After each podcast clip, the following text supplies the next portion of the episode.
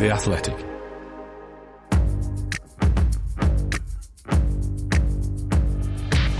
Totally Football Show. Today, North London Derby. Spurs join the ranks of big opponents Arsenal don't turn up for.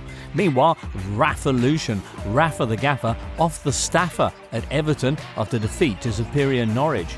We talk about the weekend's games, the De Bruyne stunner, and why you can bet the house on James Ward-Prowse. Hear more about AFCON and other things too in this Totally Football Show in association with Paddy Power.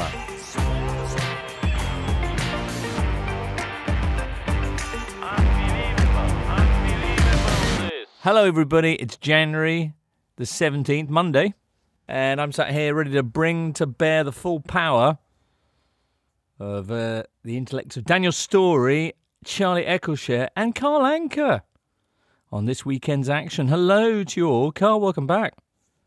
Hello, James. How are you doing? Belated Happy New Year. Yeah, yeah.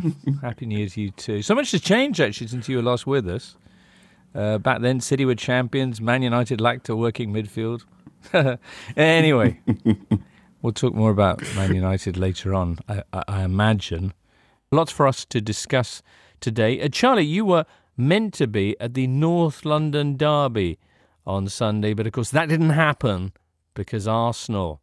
This postponed this fixture on uh, Saturday at Arsenal's request. Not the first game that has been uh, rescheduled under the current COVID uh, regulations, but probably the most egregious example, I think, for many observers of a of a of a game that actually didn't really need to be rescheduled. What do you think? Well, yeah, I was doing a big piece on this yesterday that went up this morning on the kind of this was the the straw that broke the camel's back, as it were, and a lot of Premier League execs, etc., are up in arms. You know that Arsenal got this game called off with just one COVID case at the time that they made the application. They have subsequently had another one. Hmm. Yeah, I mean, the, the, the the difficulty with this is is that as far as the rules go, which state the need to have thirteen uh, outfielders and a goalkeeper available, Arsenal were within their rights. And with all of this, you know, don't shoot the messenger, but they feel completely unrepentant because they've had request a request anyway against Brentford on the opening weekend turned down that they thought was legit because they had a, a COVID outbreak. Of a, I mean, it wasn't tons of players, but you know that they felt sufficient that they had a case. Mm. And with this, they feel the rules are there. They met the criteria, and you know they put this to the Premier League. The Premier League believed they met the criteria, and so the game was off. Um, they thought it was a work event. Yeah, no, absolutely. Well, I mean, exactly. I, I yeah, it. it fits in with with the wording what is it? All clubs are able to apply for a postponement if COVID infections are a factor in their request. But it, it does seem to make a mockery of common sense. Do you think then that this might might mark a kind of uh, a watershed in the league's approach to postponements that we might see them clamping down a bit more and as in other leagues the bundesliga for example do you know how many postponements they've had this season zero same as la liga yeah, and mm. even in Serie A, which was an utter farce until last weekend, with games not going ahead, and and officially the position was that uh, one side would be forfeiting the fi- the fixture. Um, and they they've now managed to get their house in order. All the games went ahead this weekend. Uh, do you think that the Premier League are going to be taking a new direction on this? No, the the impression very much, to be honest. Sorry, sorry to disappoint. The impression very much is that they won't be changing midway through the season. Uh, I mean, they might they might come under pressure from clubs, but we hear this buzzword integrity, integrity of the competition a lot, which is one of those slightly meaningless things like you know demanding for consistency from from referees. But right. you, you you can see that from their perspective.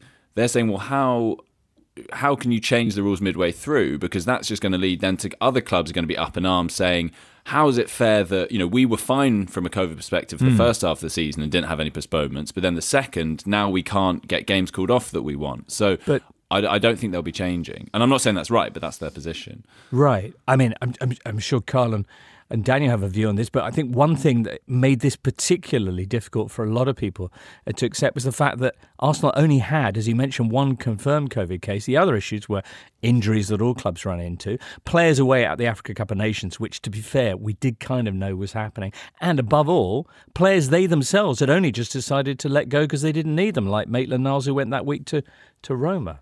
Yeah, uh, the injuries point is is relevant here because the Premier League appear to have, have taken a stance, and I, I, can see their point on it that it isn't just about the number of COVID cases necessarily; it's about player workload and player safety. Although that sounds a very grand word for it. Um, you look at Leeds at the weekend, and Marcelo Bielsa has been very adamant that he, he wouldn't apply for games to be called off.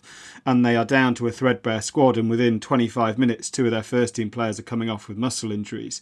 The Premier League's point is it isn't just about COVID cases, it's about player wellness in general. That if, if players are being forced to risk injury through COVID, then there is an argument for postponing that game. The problem is, as with everything in, in modern football now, is you every decision is inevitably going to make one party not just feel aggrieved, but also get their fans into kind of whipped up into this state of outrage. And I've no doubt that if it was the other way around, then both sets of fans would be behaving according to exactly how the others are now, because there just isn't a way of doing that now. It's it's it's almost to me, it's almost like refereeing decisions in that every decision that gets made has to kind of it sparked this either semi conspiratorial theory or this isn't fair on my club and what about this club. It, it's just so messy that it's very hard unless you have those hard and fast rules in place. And, and I think the Premier League made a mistake by not publi- publicising those at the start of the season.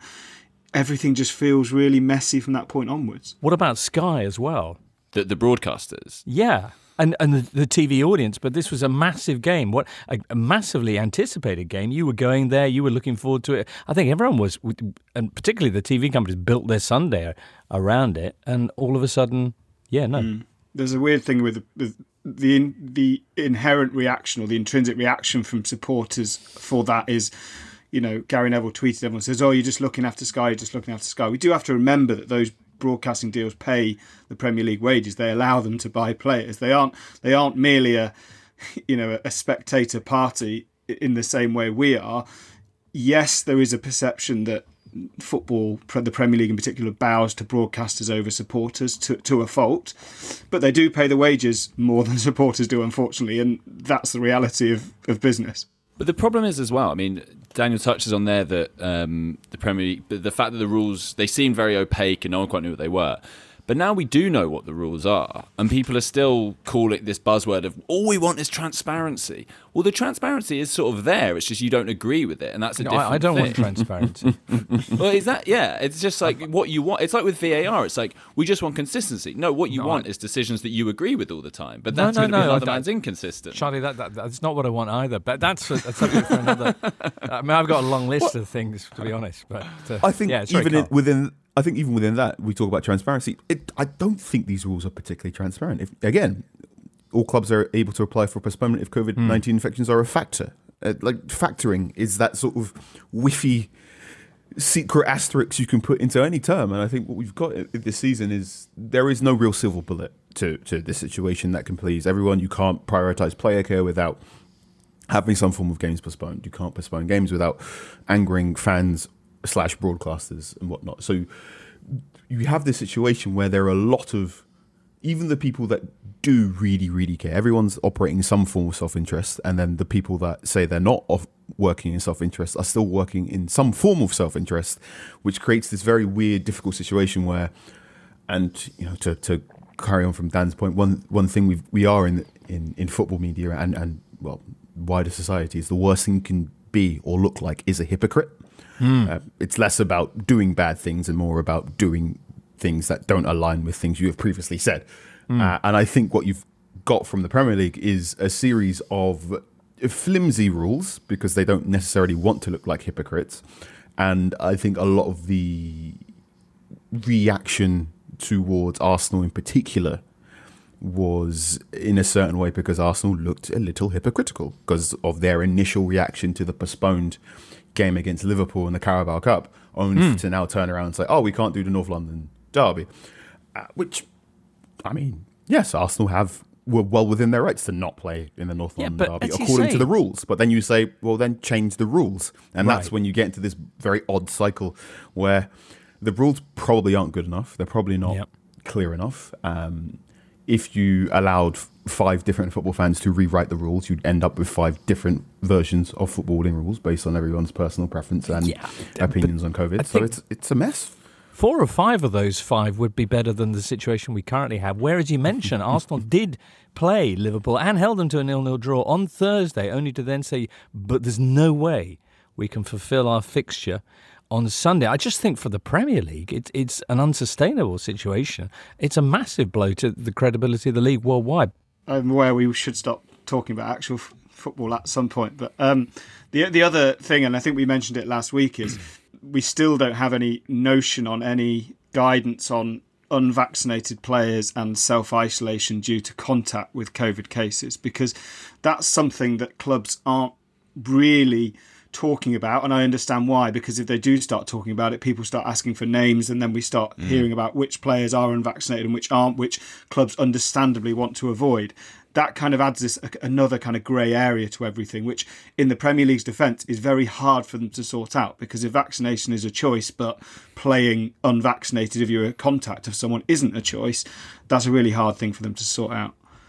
Tottenham were well within their rights to be furious about Arsenal getting this postponement, but I think it would be naive to imagine that had they been in the same position, they would have said, "Well, you know what, fair cop. We, we we've got an absolutely ravaged squad, but we're going to accept it and play." And I know, and I know Leeds are to to a large extent Right. doing that, and, and absolutely fair play to them. But you're then relying on the goodwill of football clubs, and sort of know how that's going to end a lot of the time. Hmm. All right. Well, let's talk about Leeds, who did bother showing up and playing and did pretty okay. Let's get a quick check on the results that did take place and then give Leeds some love. Eight games took place this weekend. Back on Friday, there was the usual late drama at the Amex as Brighton grabbed a 1 1 draw with Palace. Saturday, Man City, Chelsea finished 1 0. Kevin De Bruyne with a stunner there. Norwich got their first win since November and ended Rafa Benitez's reign at Everton with a 2 1 victory at Carrow Road. Meanwhile, at St James's Park, a late equaliser from Watford's João Pedro ended the Hornets' six game losing streak and saw the points shared between the two teams. At Villa Park, a new signing Philippe Coutinho brought Villa back from 2 0 down for a draw with Man United while not far away. Wolves beat Saints 3 1. A Sunday, Leeds won a thriller with West Ham 3 2, and Liverpool were 3 0 winners over Brentford. The title race is over. There's a mildly interesting question of which uh, team will finish second behind Man City. Liverpool to Chelsea. Liverpool two points above the Blues at the moment with a game in hand. The race for top four looks uh, rather more exciting. Arsenal, Spurs, West Ham, maybe Man United in the picture there. West Ham currently are fourth.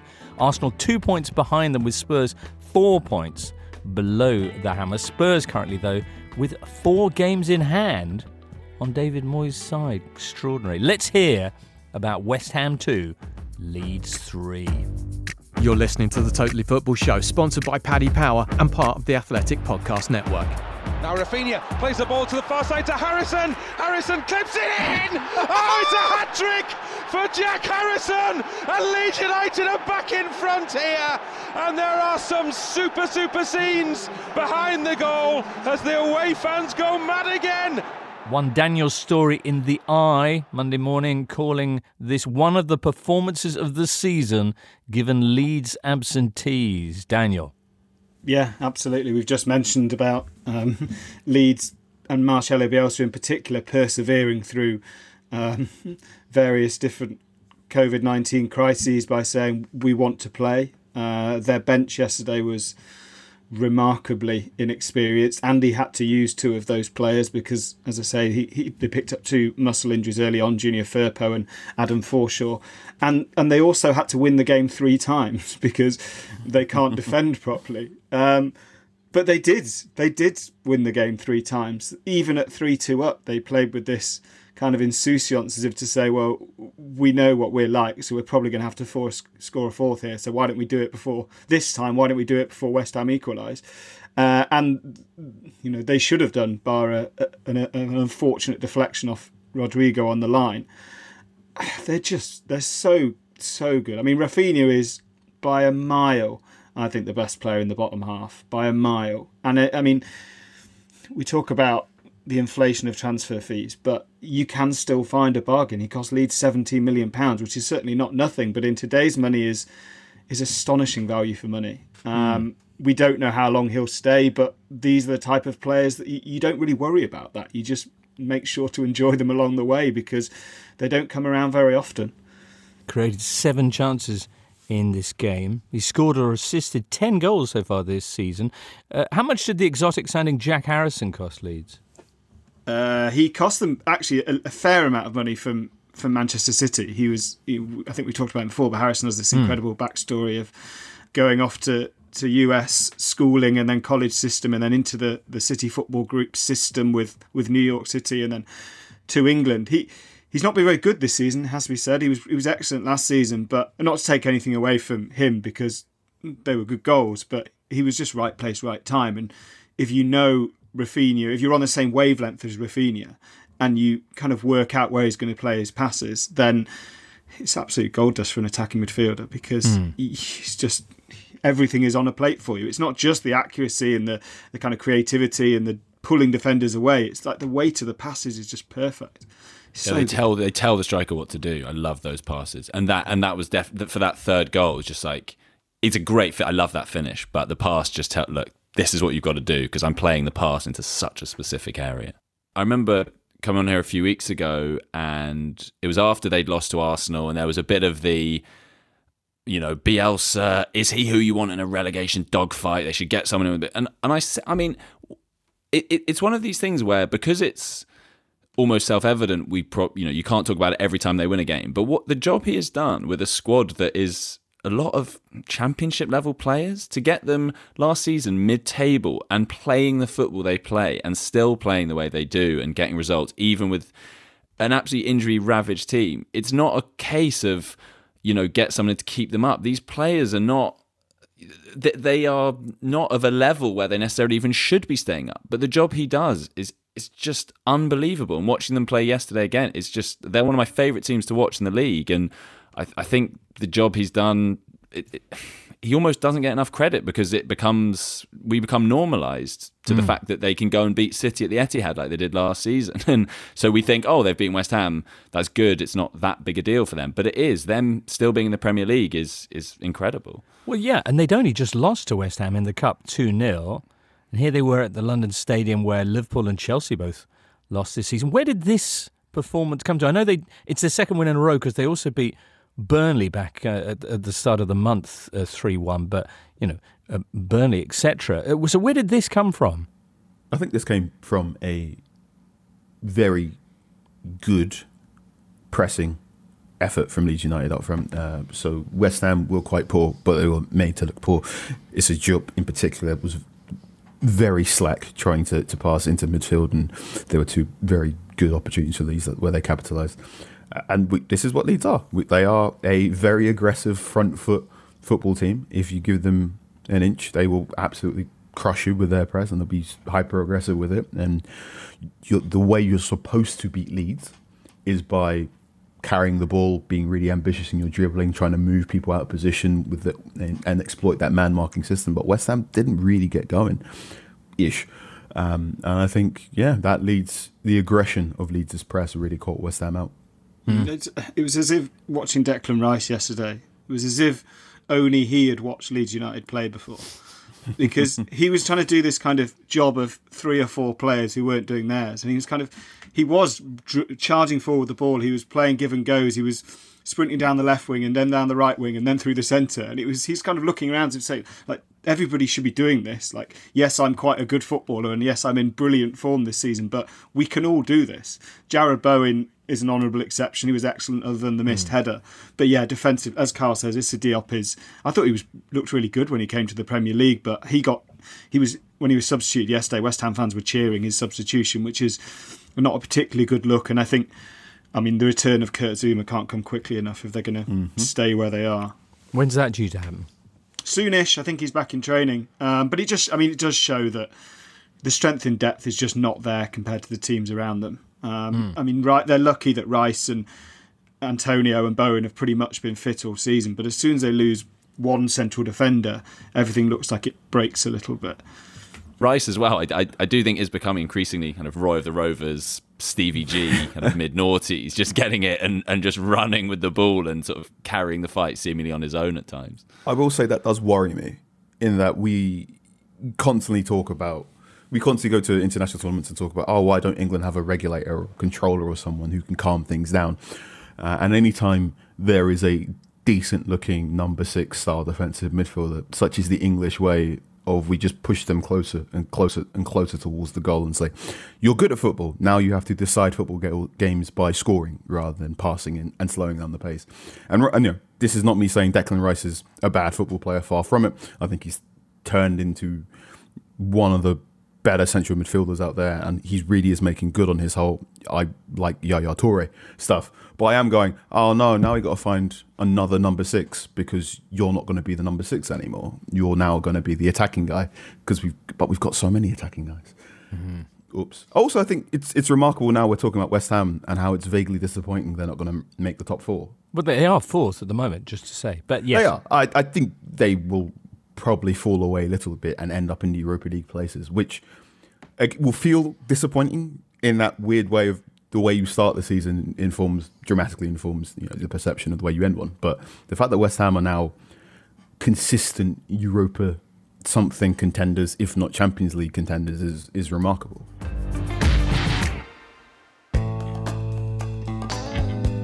Hi again, listeners. It's me again from Paddy Power. I'm like that blue bottle that you can't quite trap to swat, buzz buzz buzzing away. Leicester City will be fresh and raring to go come Wednesday evening after Brendan Rodgers and his men had their game last weekend against Burnley postponed because of COVID. Spurs, meanwhile, crashed out of the League Cup in midweek and probably smelt blood with Arsenal having endured a grueling nil-nil draw in Anfield with 10 men for the best part of an hour. But the Premier League decided to accept Arsenal's request and postpone the game at the weekend. Seemingly, the pandemic has made it a little easier to get a game called off. Hashtag lasagnagate. The Paddy Power traders make Spurs a 15 to 8 shot for a top four finish and have priced Leicester at 33 to 1 in the same market. So no surprise Spurs are the favourites at 13 to 10 the Leicester win is 2 to 1 and the draw is 12 to 5. Brendan Rodgers' charges do look like there may be a bit of value here though for a number of reasons. Firstly, Leicester are the fresher of the two sides. Secondly, they have scored 15 goals in their last 5 games, a decent haul. And thirdly, they have James Maddison, what a nice young chap who's on fire at present, having hit 7 goals in his last 10 in all competitions. Remarkable. Since the Foxes came back to the top flight in 2014, there has been 54 goals in their 14 meetings with Spurs without having to WhatsApp Mystic Meg, I think both teams to score. Looks pretty likely. They say a blue bottle fly can smell things that are up to 750 yards away, and I think I'm getting the scent of value on the Foxes here to win the match and both teams to score at a very attractive 4 to 1. Hashtag not Tottenham. You can find out these odds and more at paddypower.com or indeed the Paddy Power app. Prices are accurate at the time of recording. It's over 18s. T's and C's apply. BeGambleAware.org and remember, take time to think.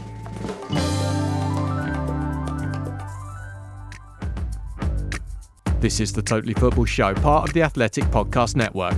The Athletic is the only place you can read articles by Daniel Taylor, Amy Lawrence, Phil Hay, James Pearce, Ollie Kay, and the very best football writers around. Arsenal had a sick note, so no North London derby. Man United did play away at Aston Villa. Crikey. And oh, Carl. Yeah, Carl's got his face on. Uh, they were 2 0 up, Man United. We'll talk about them in a second. But first, let's love Philippe Coutinho. Yeah, I mean, I, I, I in the, the, the score column, I kind of offered a slightly negative tinge on that, which is is basically that, that Danny Ings and, and Ollie Watkins, I don't think can play together. Um, I think Villa have won two of their last eight when they've started together, and in both those games, they only scored the goals when one of them had been taken off. Right. I, I, I don't think they're a great partnership, but what that does mean is that if you then sign an attacking midfielder who can play pretty much anywhere you want him to as a kind of roaming number eight, either off the left or even as a number 10, which is what he always wanted to do and actually very rarely has, it does rather solve that problem instantly. It's a pretty short term solution in that he's only on loan and we don't know if he'll be permanent, but it's going to, again, it's going to be fun watching him while he does stay because. Mm. I kind of worried that he'd been a little bit broken by the Barcelona experience. He, but he he looks older, doesn't he? I mean, I know yeah. he's been away four years, but it looks like, like, like, yeah, it looks like when t- sort of t- Tony Blair 2003 sort of time. right.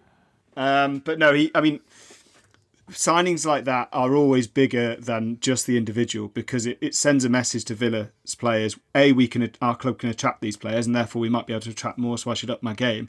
And B, if he plays well, it's a joy playing alongside him. So yeah, it's great stuff. Among the players enjoying uh, featuring alongside uh, the Brazilian, uh, the increasingly impressive uh, Jacob Ramsey, who also contributed a, a goal and an assist in this one. Ooh, Coutinho's already got as many goals in the Premier League as Jadon Sancho. Lols. Coutinho, though, I feel I feel his look is more. He he looks like a slightly older actor trying to play a teenager or something because he's there's still like a slightly youthful element to him. But of he- Greetings, just- fellow kids. Yeah, yeah, exactly.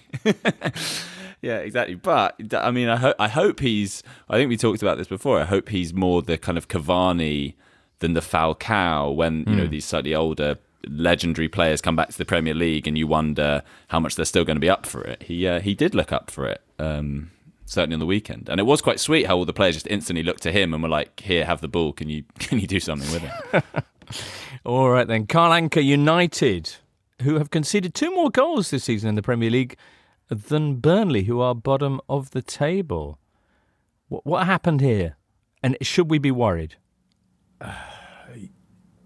what happened for United was uh, the manifestation of, of long-standing problems. So a lack of control in central midfield, um, a unconvincing execution of a more pronounced tactical system than what we've seen previously. So Rangnick isn't going full Rangnick in his sort of 4-2-2-2 system, high pressing and whatnot. He's, he's definitely realised, oh no, these players aren't going to learn this in five months. Let me apply the handbrake and make things simpler and, and play a little bit more around Bruno Fernandes, which was good for the opening two goals. Uh, United were.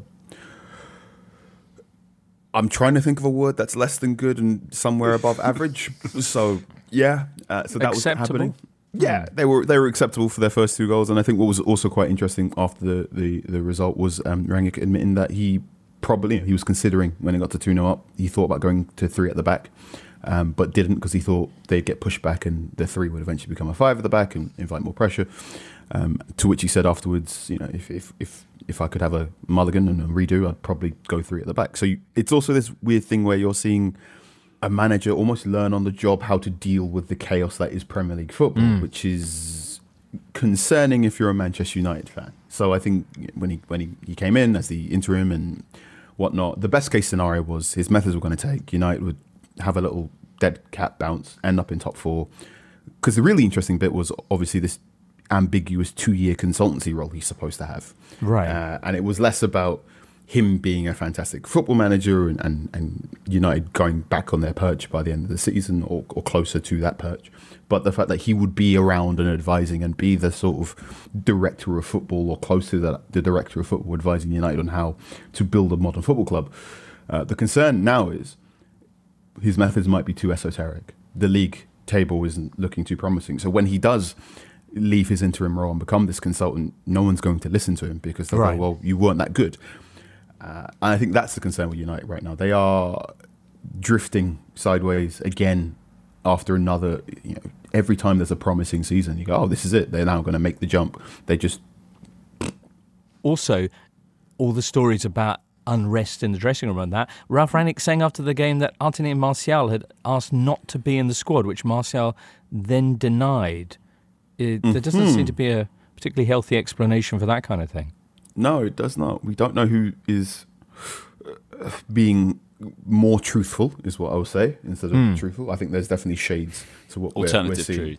We're, we're- There are definitely shades to, to what we're seeing here, and and um, there are interviews and snippets and and word coming from here and there about different cliques in the dressing room and the impact of the size of certain tables in Carrington, which which is concerning. And, and you know, you'd, you'd hope Seriously, so uh, do people have different sized dinner tables? Well, So the one of the issues being raised possibly is is the idea that the, the dinner tables at Carrington can can sit six people because Okay. of COVID restrictions and whatnot, which now very quite quickly makes it easy to divvy up cliques because Right. there's just less interaction and less togetherness around the squad.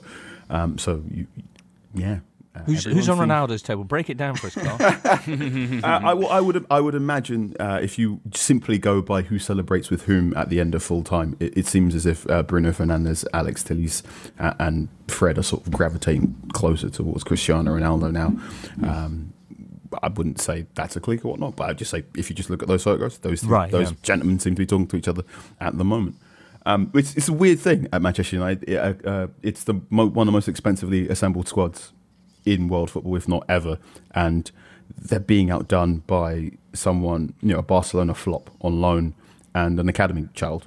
So they need at least three central midfielders. I don't know if they're going to get any central midfielders of January because, again, we don't know how much autonomy Ralf Rangnick has, and we also have no idea who the future Manchester United manager is. So, will they want, you know, leg breakers or will they want creators in their midfield? Um, it looks as if the you know former glue of that dressing room, Paul Pogba, is sort of giving a big shrug of his shoulders, going, "I'm not touching that. I'm not coming back." Was he Uh, the and we now glue? It seems as if he might be. If you look backwards now, you know, Hmm. hindsight and whatnot, but if you if you look at it, every time Pogba is not fit, uh, you well for starters you have the you know dearth of creativity or that sort of they lose that extra bit of gloss because he's an amazing unique passer, um, and then you sort of look at the language profiles of a squad like Manchester United. Look at Paul Pogba's language profiles. You know Pogba speaks English, French, Spanish. Um, I, I think he believe you know Italian, and I think he can do a little bit of Portuguese. We know that Pogba is quite close with Edinson Cavani in the dressing room, uh, so it would not surprise me if there are times where Cavani can't quite find English word for it, so Pogba's translating for him. Um, so yeah, uh, Pogba's broken, and even though the idea is he's the virus of the dressing room, it seems to be he's the one who can go from table to table and say, "Who? How's everyone getting on?" So yeah, I'll be devastated when he leaves. It is quite a. I mean, I think I've said this before regarding the coaching at United, but even in general, I, don't expect Manchester United fans to agree with this, but it is quite reassuring for the rest of world football that you can, as Carl says, create a squad, one of the most expensive squads in the history of the game, and yet if you don't do the basics right, and if you don't get thing those kind of intangibles right, like team spirit and morale and um, communication, you can look very average very quickly. It's kind of reassuring that yes, money makes a huge difference, and we're speaking about a league in which we have another runaway champion probably, and it's the same ones we normally have. But it is quite With reassuring enough that ineptitude, you can Yeah, you still can. do it. you can make a top four race out You of can this. still achieve your dreams, kids. depending on how you look at this, depending how you look at Manchester United, they're either a very avant-garde footballing experiment in what happens when you don't sign a director of football, what happens when you don't sign a central midfielder, what happens when you don't remove the manager at the time you're supposed to remove the manager, and you don't, you know, hire the correct replacement three times in a row. So from the outside looking in, if you're not a Manchester United fan, I'm sure this is very entertaining to watch. Uh, if you are a Manchester United fan, I'm very sorry. This is not going to get any better anytime soon. if you are entertained by uh, Man United and their travails, you'll be tuning in on Wednesday when they visit uh, the Brentford Community Stadium for the first ever Premier League meeting uh, between Man United and Brentford. Hang on, did they not have a? Did they not have a first? What happened? Was it that was postponed? COVID postponed. Oh right, okay. But that, but what Carl's saying hmm. does tie in some. I mean, I remember the kind of idea of an experiment. I was when David Moyes was managing United and they were doing so badly.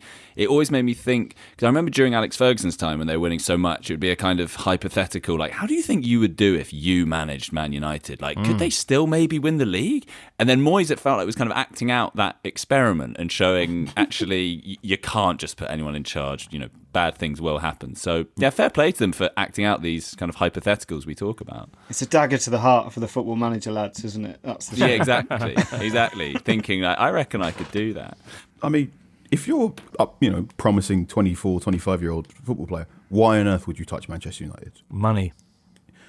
You can get, you can get, you can get good money elsewhere. Or if you want to, if you want money and you want to play for a football club that is a basket case, Barcelona's right round the corner and has better weather. It's it's that thing of there are better football clubs doing the thing Manchester United are doing, even the bad bits. They always seem on the verge of the signing that's going to sort it out for them. And I think maybe if you're a hmm. footballer, you think I am. If you're Jadon Sancho, you think yeah, or Van der Beek or whoever. Anyway, I'm sure we'll get further opportunity in the weeks to come to discuss these issues for Man United, or maybe how they've resolved them. Because uh, he hasn't had long so far, Ralf Rangnick. Anyway, uh, next up, let's talk about uh, somebody who certainly won't be managing uh, for the foreseeable future in the Premier League, and that's Rafa Benitez and what happened for Everton at Norwich. It's the Paddy Power Football Supporter Support Line. We're talking to Arsenal fan Dave about his New Year's resolutions. How's the 10,000 steps going, Dave? Yeah, it's going great, thanks. The 50 push ups? Every day. And how about moaning less about Arsenal? Oh, seriously, mate, we need to sign a new midfielder if we want top four. And don't get me started on Liverpool postponing that cup Being game. a football fan isn't always rewarding, but if it's rewards you're after, you can get money back as a free bet if one leg of your bet builder lets you down. Paddy Power! Pre-match online bet builder bets only. Min odds 1 to 5 per leg. Min 4 plus legs. Max free bet £10 per day. Excludes enhanced match odds. T's and C's apply. 18 plus. BeGambleAware.org.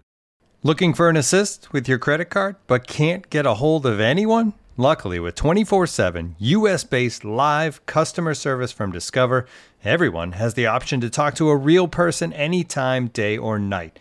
Yep, you heard that right. You can talk to a real human in customer service at any time. Sounds like a real game changer if you ask us.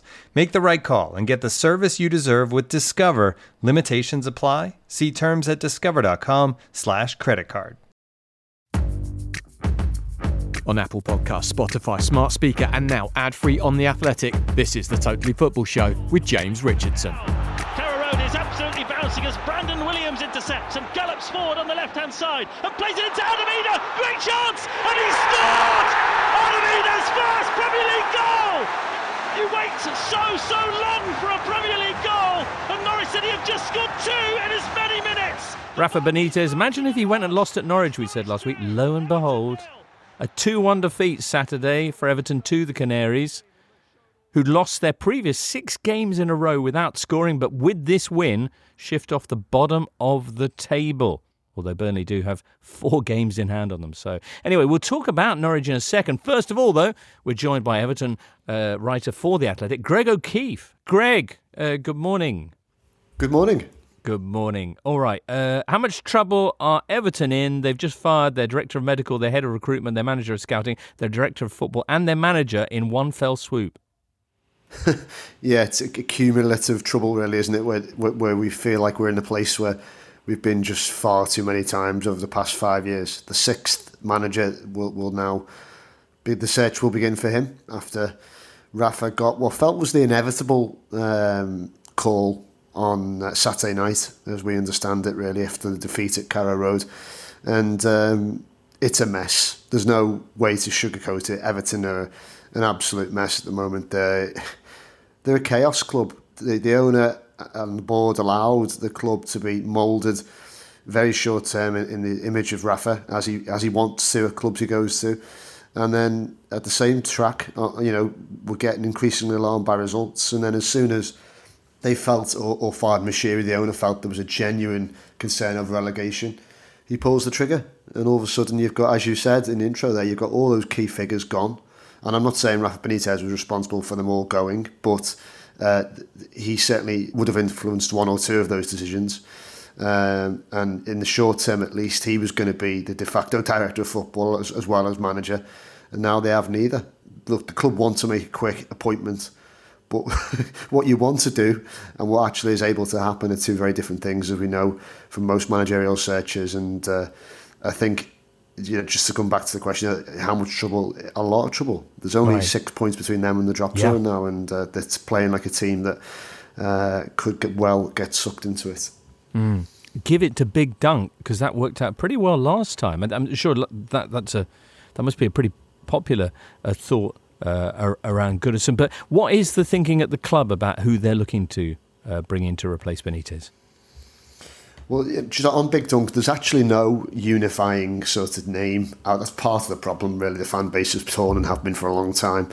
Uh, they're increasingly frustrated at the ownership, but there's no there's no name at the moment where you could say like big, you know, Duncan Ferguson. Yes, very popular with a lot of the fans, but equally, you know, as being the assistant manager to um, three or four of these these managers who've come and gone, uh, and doesn't seem he's interviewed for the job in the past and doesn't seem to have the the the faith of the uh, of the owner to come in and do it on a long term basis. The number one candidate we understand this morning, uh, certainly for so, certain sections of the board, and, one that Moshiri is considering more than he has previously, is, is Roberto Martinez, which in itself is remarkable because, of course, that was the first manager Moshiri sacked back in 2016. And also the small matter of the fact that he's trying to prepare the Belgian squad for the World Cup in Qatar this year. So how that would work would be fascinating, where they'd try and approach him on a interim basis where he'd do some sort of job share.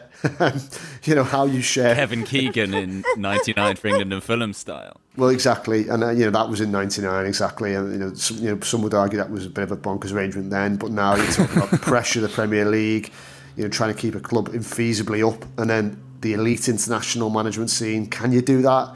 Yeah, there are not that many fixtures for Belgium in, in between, but it sounds a little bit uh, fanciful to me that that would work. Um, just, just, just crazy. Now, I, I know he Roberto Martinez would be interested in, in, the job. You know, he was interested in the Newcastle job, but whether or not that would uh, would materialise remains to be seen. Really, I'm sure the Belgium FA will have a say on that as well. Greg, it, it sounds as a, as an outsider's point of view, it, it feels like Everton uh, uh only believe there's about seven managers in the world, and they yeah. have to pick one of those seven. Yeah. I mean, what does it say about the club's kind of it's both a lack of amb- ambition and imagination, and also the way they talk is that they have a huge amount of ambition. Yeah, there's definitely that confliction. Yeah, you're right. The same names seem to pop up again and again and again. Whenever, uh, well, frequently Everton are looking for a new manager, and you're right. The uh, the cast list is a bit tedious. Um, you, you can't you, you can't knock them in a way for for trying and showing the ambition to go and get Carlo Ancelotti at the end of the previous incumbent before before uh, Rafa, and obviously that didn't work. wasn't necessarily down all down to Everton. You know, it was Ancelotti didn't exactly in the end pull up trees, but he was certainly a very ambitious appointment, and you know, one from left field in terms of the ambition that they showed uh, and, and the, sort of audacity to tr- go and try and hire, you know, someone who's won the Champions League all those times and been so successful and bring him to Goodison. But I think increasingly, I think the fans feel that they're looking back at the David Moyes era, should we say, uh, and look, especially given how well he's doing at West Ham, and thinking that they just crave a singular presence with that simplicity, where you had a very strong-minded manager and uh, a, chairman slash owner who worked well with him in tandem, and there's that much clarity over the structure of the club. Unfortunately, those days are long gone. Um, so you need a manager who's going to come in, and uh, it is a difficult one. A difficult one to pick because he needs to be able to work within the hierarchy of Everton, which is very imperfect, and then he needs to possibly work with director of football. They're doing a club-wide review at the moment to decide whether they persist with that model. Um, and there's so many uncertainties. It's it's a job that you actually think, you know, who would who would want it at the moment. Greg, you, you, you mentioned Rafa's departure being inevitable, but it's only the last week or so that they just let him sign three players and move Lucas Digne out. So presumably somebody at the club thought they were going to stick with him through this. Was was it just that losing to Norwich was too great an ignominy? Yeah, fair question actually. Yeah, but I think as ever with Everton, you have to kind of sort of kick the tires a little bit and, and, and look into the sand. The, the, the two fullbacks, um, Nathan Patterson from Rangers and uh, Vitaly Mykolenko from Dynamo Kiev, weren't actual Rafa targets. They were mm, players Everton okay. had targeted from before him.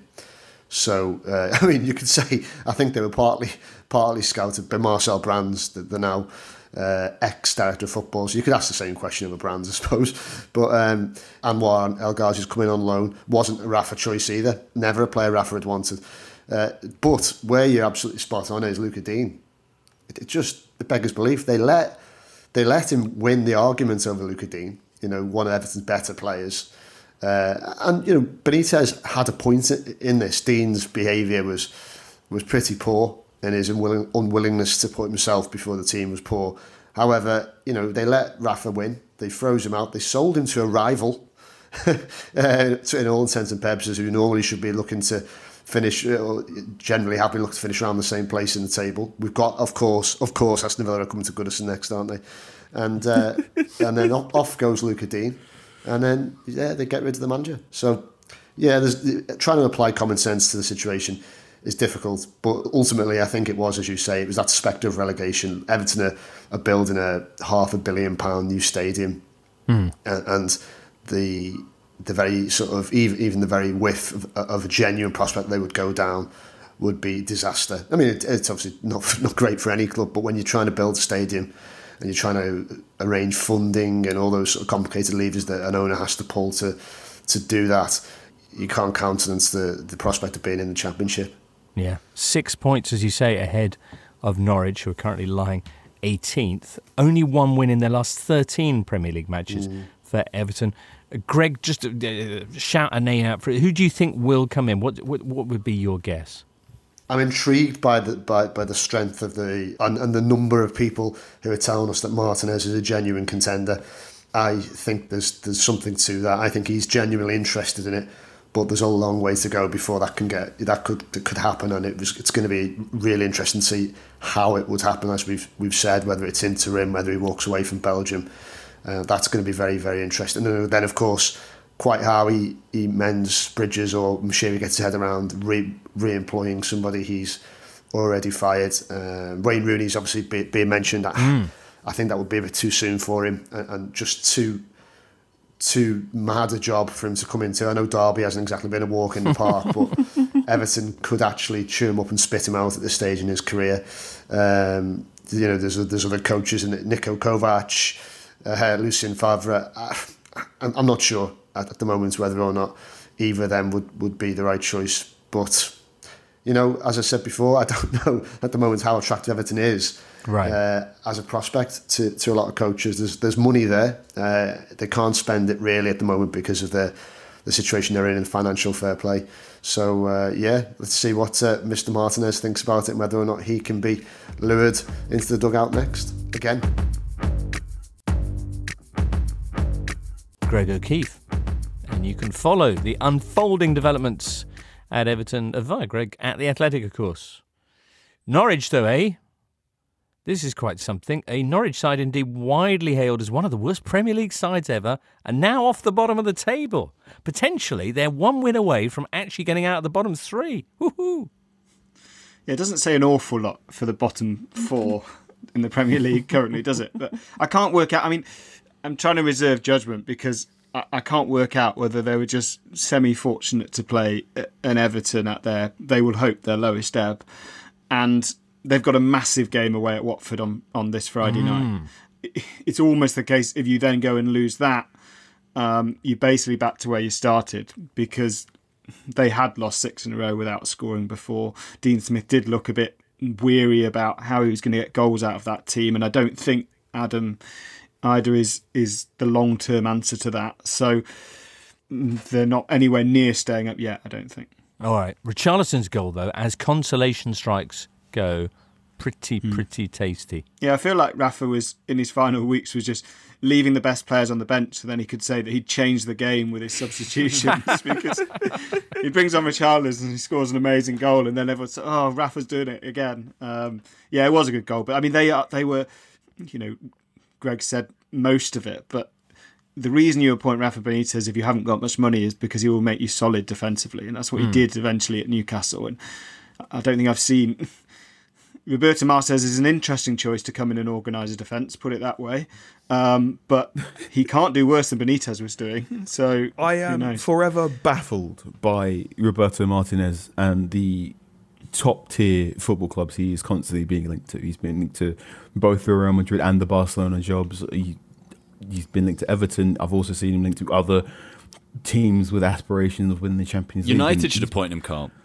It, it's been Ma- mar- suggested marry before. these two things. And you're just going, but why?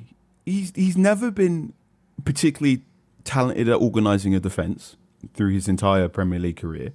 His Belgium team is of indeterminate quality. You, I'm very much of the opinion of you know he's been given one of the better squads in world football and is getting them to play at par. He's a very nice man, but I don't think that's enough at top, t- at you know the knife edge of football management. So I'm always Hmm. surprised that where he's being linked to. The idea that he's coming back to an Everton team six years after he was removed for not being able to organise the defence and not being able to hang on to a league lead, uh, so to speak, is baffling. But I am also a big fan of it because it will be very, very watchable. Oh yeah, of course. All right, there you go. Uh, Norwich, meanwhile, climb to 18th, as I mentioned. Burnley slipped to bottom. They didn't play. Newcastle are now 19th after they saw a much needed three points evaporate in the final minutes of their game at home to Watford. João Pedro uh, with the goal. How how big a moment might that prove in both teams' seasons, Charlie Eccleshare? Very big. I mean, th- well, this is a bit, this has been Newcastle's issue, isn't it? Throwing away leads, and the more it happens, the more you think it gets in the players' heads. You know, they're going to be aware of this. Uh, I mean, it's it, it it's just fascinating to see if they do go down, what that will look like. With, I mean, it'll be such an in- we, you know we've talked. The theme of this uh, episode has been kind of you know mismanagement, and it will be fascinating to see what Newcastle do with a huge pot of money, uh, but they're in the championship because that means that the sort of player and profile you can attract uh, will be intriguing. It might be more you know money motivated, shall we say? So I think a lot of people would quite like to see what that will look like. Um, but the fear for those people is that with the players they're bringing in, you know, I think Trippier is a good signing, for instance. Um, they will sort it out, and they've got someone like Saint-Maximin who is just so much better than you know a lot of their rivals have. So, but they can't they can't keep doing this. They can't keep chucking away leads. Uh, and you could see, I mean, they did just retreat and retreat, got nervous, and it actually felt like the goal was coming. Sissoko had that really good chance not long before. Mm. Um, so yeah, potentially potentially a key moment uh, in the relegation dogfight. Possibly for Watford as well, who travel to Burnley on Tuesday if that game goes ahead, and then they, as uh, Daniel was mentioning, uh, will be hosting Norwich on Friday. Uh, Saint-Maximin there with Newcastle's only shot on target. Was his goal actually better than De Bruyne's? Yes, definitely. Um, it was very Allan Saint-Maximin in the same way as De Bruyne's was very Kevin De Bruyne, uh, in that he danced and tiptoed around various players before. I like those finishes where you assume they're going to curl it into the far corner and then they just Mm. kind of do the keeper with the eyes. And um, there was a great one at AFCON at the weekend as well. Um, but yeah, I mean, I, I thought Eddie Howe was a, a fairly shrewd appointment, but the worry about Howe was a organising the defence and b that he like he generally at Bournemouth talked up playing a kind of football on the floor approach, which doesn't strike particularly logically with the signing of Chris Wood, who is a good signing because he weakens Burnley, but um, yeah, it's just it, it just doesn't. It all seems very illogical. And Howe has now had home games against Brentford, Norwich, Burnley, Cambridge, and Watford, and only won one of them, and that's a real problem uh, for Newcastle. They've played all their in inverted commas gentler home league games now, so having watched them away from home, it's kind of hard to have a huge amount of faith in in them getting the points they need unless they are very busy over the next two weeks. I mean, just the ridiculous finance they have that they could actually make signings just with the express ambition of weakening their opposition. I mean, maybe, maybe that will be their transfer strategy going forward. It's sort of the opposite of what Manchester City did to Man United by feigning, you know, Yeah, yeah, yeah, feigning yeah. interest in players that they then sign. Yep, worryingly, Newcastle with this game end that run of home fixtures against their bottom three rivals, only one of which they were able to win the clash with Burnley. All right. Well, still to come, we'll touch on uh, a little bit more what happened at AFCON and uh, some of the other events at the weekend. Oh, and next up, a bit of On This Day. Looking for an assist with your credit card but can't get a hold of anyone? Luckily, with 24 7 US based live customer service from Discover, everyone has the option to talk to a real person anytime, day or night. Yep, you heard it right. You can talk to a real human in customer service anytime. Sounds like a real game changer, if you ask me. Make the right call and get the service you deserve with Discover. Limitations apply. See terms at discover.com slash credit card. We're sponsored for this episode of the Totally Football Show by Shopify. Shopify is the global commerce platform helping you sell at every stage of your business. From the launch your online shop stage to the first real life store stage, all the way to the did we just hit a million orders stage, Shopify's there to help you grow. From their all in one e commerce platform to their in person POS system, wherever and whatever you're selling, Shopify has got you covered. Shopify helps you turn browsers into buyers with the internet's best converting checkout, which is up to 36% better compared to other leading commerce platforms. Plus, you can sell more with less effort thanks to Shopify Magic, your AI powered all star. And what's more, Shopify's award winning 24 7 support is there to help your success every step of the way because businesses that grow, grow with Shopify. Now, because you listen to the Totally Football Show, you can sign up for a $1 per month trial period at shopify.com slash totally, all in lowercase. So go to shopify.com slash totally to grow your business no matter what stage you're in. That's S-H-O-P-I-F-Y dot com slash totally.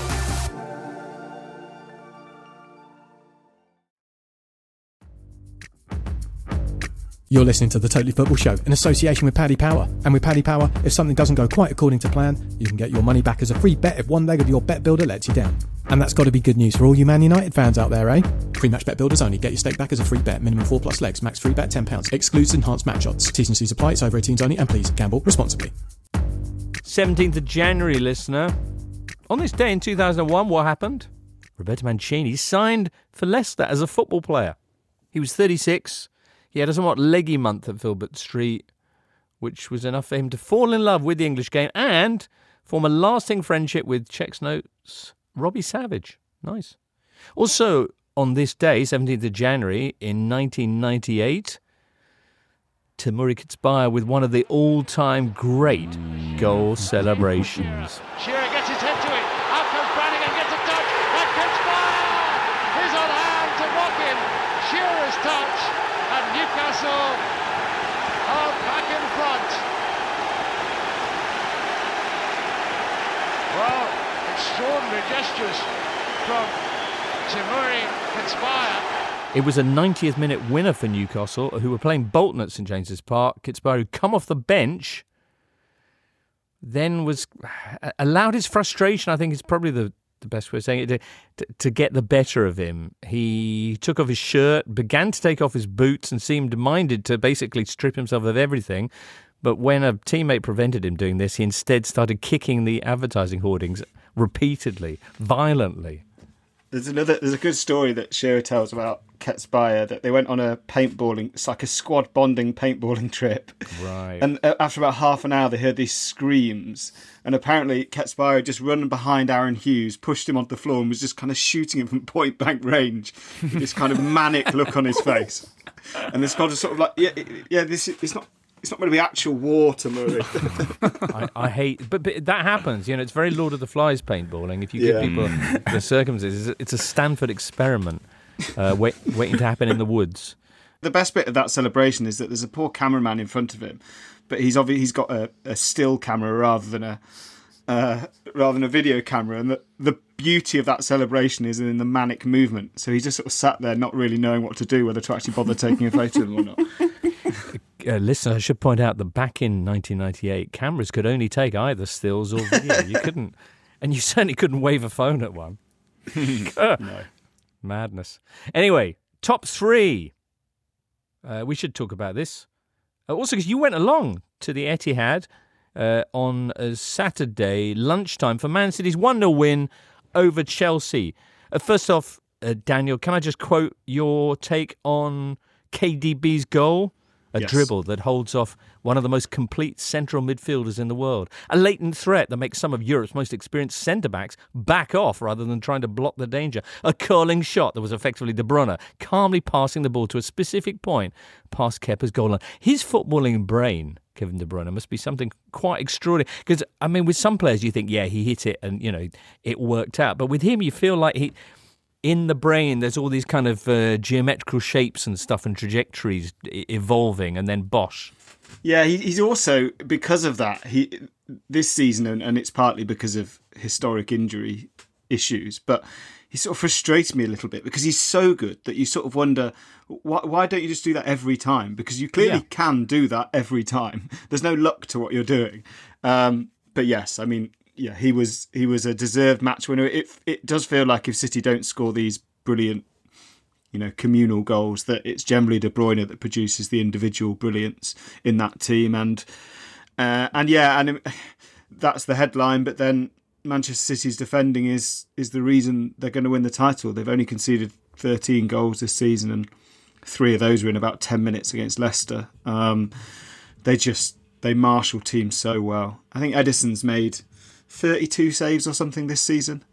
And you think, well, they've played 22 matches. Like it's not De Gea made seven against Aston Villa. exactly, yeah.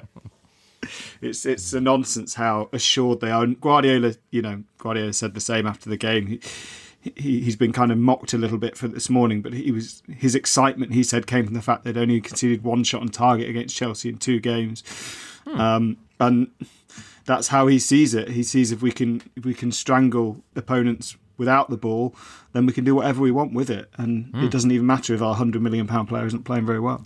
Uh, Thomas Tuchel, meanwhile, had words for his 100 million pound player. I mean, he didn't directly name him, but he I kind think of. he pro- I think he pretty he? much did. Yeah. Did he? Okay.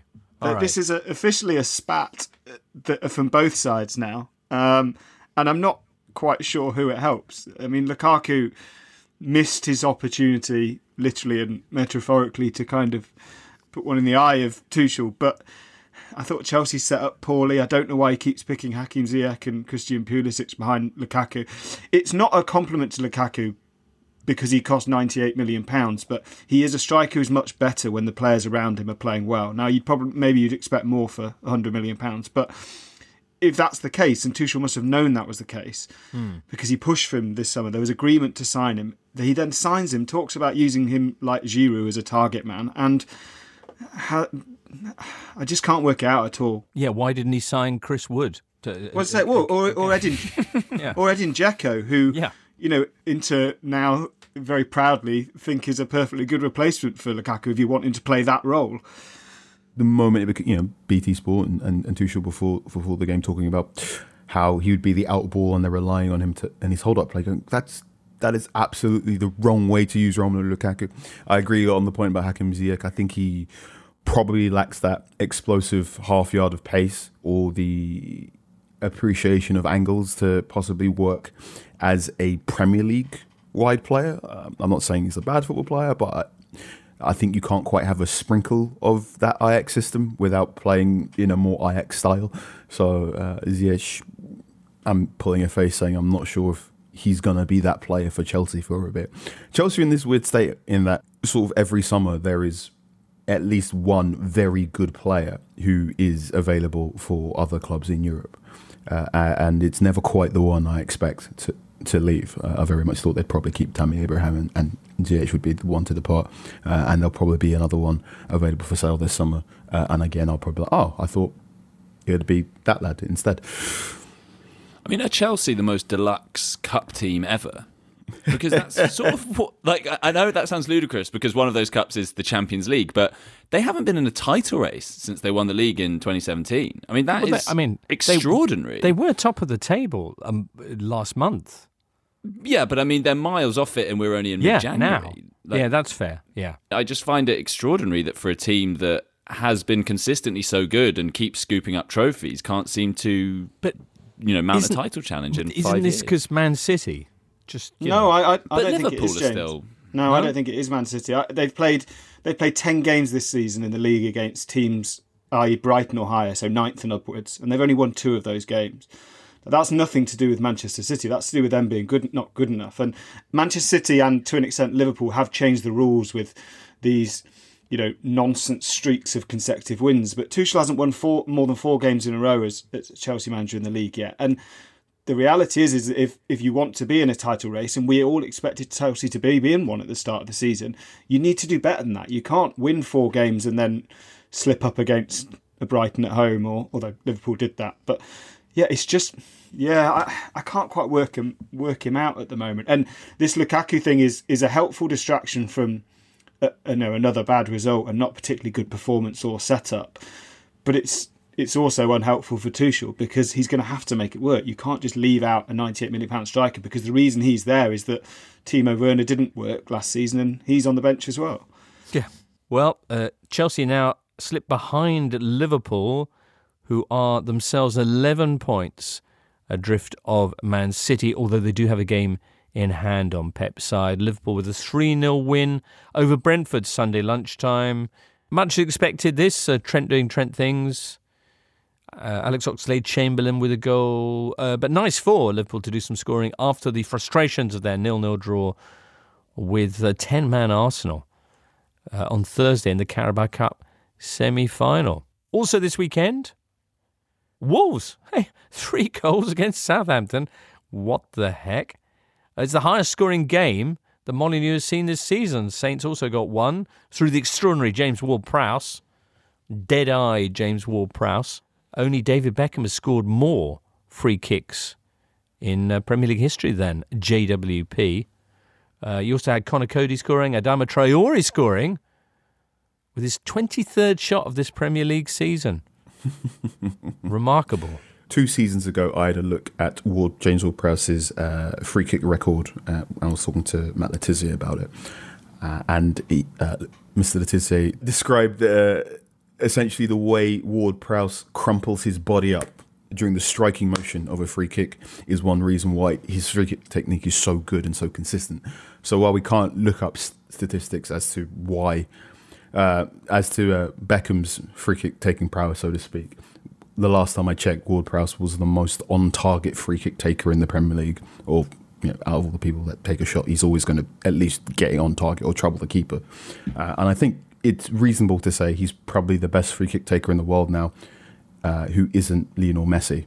But this crumpling the body up, did, did Letizia offer any more specifics about that? Uh, it was described a bit like a golf swing. So the power he generates, uh, Mr. Ward Prowse generates from his instep is very consistent, and the way he makes sure his body could, the basic, the, the striking motion is so consistent is he sort of collapses in on himself after he hits the ball. There's a very clear before, during, after motion Mm. to his free kick taking that isn't the same with someone like James Maddison or someone like you know people who take the knuckleball technique.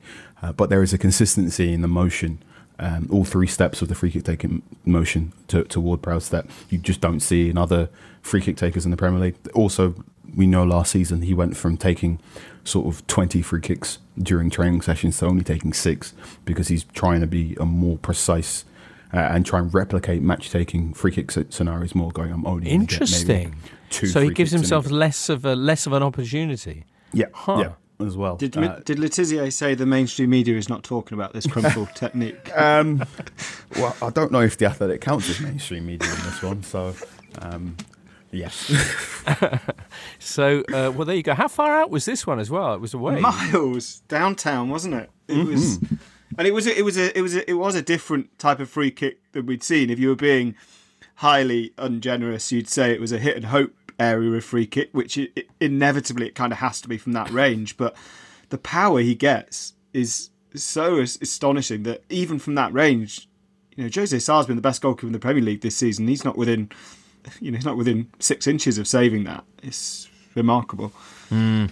All right, brilliant stuff. And lovely to see Wolves delivering a little bit on all that XG they've been piling up, which actually wasn't all that much XG. But anyway, nice for them. Uh, also this weekend, and also featuring a pretty spectacular goal, was Brighton's 1 1 draw with Crystal Palace. The goal I referred to was that kind of Barcelos Barcelona effort, which featured every single member of the Eagles side touching the ball in a 20 pass move with uh, Conor Gallagher finishing it off.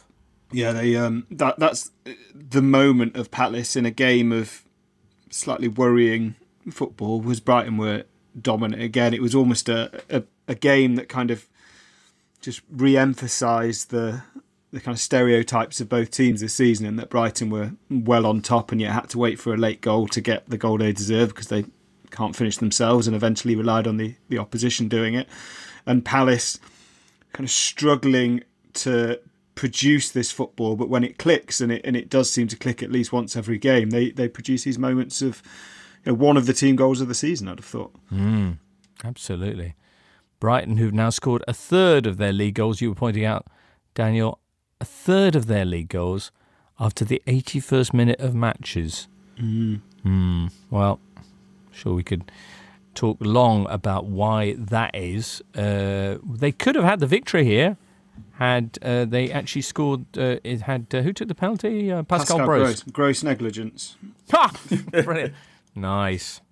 Uh, but uh, Jack Butland uh, redeeming himself after his problems at Millwall last weekend uh, with the save there. Anyway, 1 1. Uh, Brighton will be taking on Chelsea on Tuesday. That'll be interesting. Seagulls took a point from Stamford Bridge uh, less than three weeks ago. Also on Tuesday, Burnley's game with Watford, if Burnley can get a team together. Wednesday, you got Brentford Man United, as we mentioned before. And also Leicester Tottenham. Both teams having had the weekend off. So that's midweek fun for you to enjoy. There's also the AFCON rolling on. Loads of things happened this weekend. Looking forward to hearing about those because I was busy with the, the Italian on Sunday, and it, it, seems like uh, loads loads of stuff took place. It's a lot of fun. It's a lot of fun. They, uh, you know, with the the opening round of games had uh, I think something like six one 0 victories out of nine games, but the, the, the cobwebs have been blown off. Everyone's sort of caught up to speed. And in true AFCON form, Right. it doesn't matter if you're from a, a favoured nation or a bigger nation or have a golden generation. Anyone Right. can get beaten up. So defeats to Algeria, um, a, a, like, well, I'm not going to include Ghana in this because Ghana aren't actually a favourite. I was going to say, Carl, because you say everyone can get up to speed. Ghana can't. Ghana very much cannot. This is the um, depending on who which Ghanaian football fan you talk to. This is either the end of a footballing generation for Ghana or the start of a new one. Uh, they're very much in a transitional state and they can't get their act together or score any goals, which is a bit unfortunate when you want to do well at AFCON. Uh, Nigeria look really good as well, which is quite painful for a Ghanaian football fan. Yeah. Ghana on the brink of elimination already, taking on uh, Comoros on Tuesday and needing other results to go uh, their way. Indeed, they need either a 2 0 victory to be one of the better third place finishers, or they need seven different results to go their way in the event of a draw. Okay, well, that's not too bad. Yeah. Stranger things have happened at an AFCON. Yeah, indeed. Oh, uh, Algeria, for example, losing on Sunday 1 0 to Equatorial Guinea. Algeria, who you will recall, were on a 35 match unbeaten streak, but not after facing Equatorial Guinea. Crikey, what happened here? Uh, they they did as they did in the their opening game, which is that they were kind of half pace for the first half, Mhm. as if they were just expecting to score at some point, and then tried to step it up in the second half. And whereas they they they, kind of you know they they deserved to win their opening game, they didn't deserve to win this one, and then got robbed by a, a kind of smash and grab late on. They they've now got obviously they're defending champions. They've got to beat Ivory Coast, or almost certainly will have to beat Ivory Coast in their last game to to qualify. And Ivory Coast dropped late point against Sierra Leone with a goalkeeping uh, calamity, should we call it, um, which doesn't help Algeria because it means that Ivory Coast need something out of the game as well. So yeah, um, I I think Algeria will probably go home. Wow, that game's coming up. That Algeria Ivory Coast match is on Thursday. But ooh, Sierra Leone, who we were getting excited about uh, in uh, what was it Thursday's show, another dramatic draw for them because they had that two-two with Ivory Coast, a match which pitted Wilfried Zaha against Steven Caulker, having these two players previously featured in an international match on the same side uh, for England against Sweden. This is Yeah. the, the the the newer joy of of our AFCON tournament, or, or indeed, and this is the result of work done by the Algerian FA, at, at, you know, earlier on in the century, and indeed the Moroccan FA to essentially lobby and petition FIFA for redrawing of, of uh, national team allegiances. So now we're in a current state where I think as long as you haven't played more than three senior team appearances for your national team, you can change. And this is why Zaha is now playing for England, why no longer playing for England, and why Steven Caulker is now at Sierra Leone, which is the. I mean, again, if you talk to a, a number of Algerian football fans of a certain age, they will talk at length about Zinedine Zidane and at length about Karim Benzema. So, uh, so these the this Afcon is also quite interesting because it's the first, maybe the second big Afcon where you are seeing more of these players who, who might have been, you know, have two or three under 21 caps for a former colonial power now playing. Um, and you're seeing, I mean, they're greatly enjoying the experience that is an Afcon. All right, well, uh, we're into match day three of the group stage now, the decisive matches. What should people be looking out for over the next few days? Yeah, I mean that that Ivory Coast Algeria game is the game of the week. I think Nigeria, Egypt was kind of billed as the the tie of the group stage. That's now shifted to to Ivory Coast Algeria because it's yeah the defending champions going out in the group stage. And Carl Carl may well know, but this better than me. But the way those countries react to international um, cock up and exiting from a group stage, that will be a national you know, a, tr- a day of tragedy. We should also say that the Cameroonian uh, Prime Minister or Cameroonian President has um, changed the, the, the hours of schooling and the working week uh, to engage the Af- the Cameroonian public to watch the games on TV more, which is a really nice touch. As I say, I'm going out a week on Thursday, and um, Mm. yeah, I can't wait. Excellent. Oh, I would also suggest uh, listener to make time for Gabon versus Morocco Tuesday at seven o'clock because that Morocco possibly I'm pulling a face uh, one of the teams expected to make the quarterfinal stage, if not better, uh, and Gabon who again if they can get uh, Pierre and other players back in time could uh, be a force in the knockout stages as well. Brilliant. All right. Well, uh, on Thursday, we'll be back with another Totally Football show, and we'll dial up Maher Mezahi to hear his take on scaffolding and, you know, whether he's been able to get out the front door, stuff like that. His uh, kind of video diaries, though, on his social media are a, a very interesting window into the experience of following AFCON on the front line, on the ground level. Uh, brilliant. That, though, wraps it up for today's show. Listen, thank you so much for being with us right to the end. Uh, it's been a joy being here with Carl and Charlie and producer Charlie and Daniel and you, listener. Hope you have a lovely week and we'll be with you again on Thursday. You've been listening to the Totally Football Show, part of the Athletic Podcast Network. Listen ad free on the Athletic app and discover bonus content by following the Athletic UK Audio Plus on Apple Podcasts. Find out the very latest subscription offers at theathletic.com slash totally. The Totally Football Show is an athletic media company production and sponsored by Paddy Power.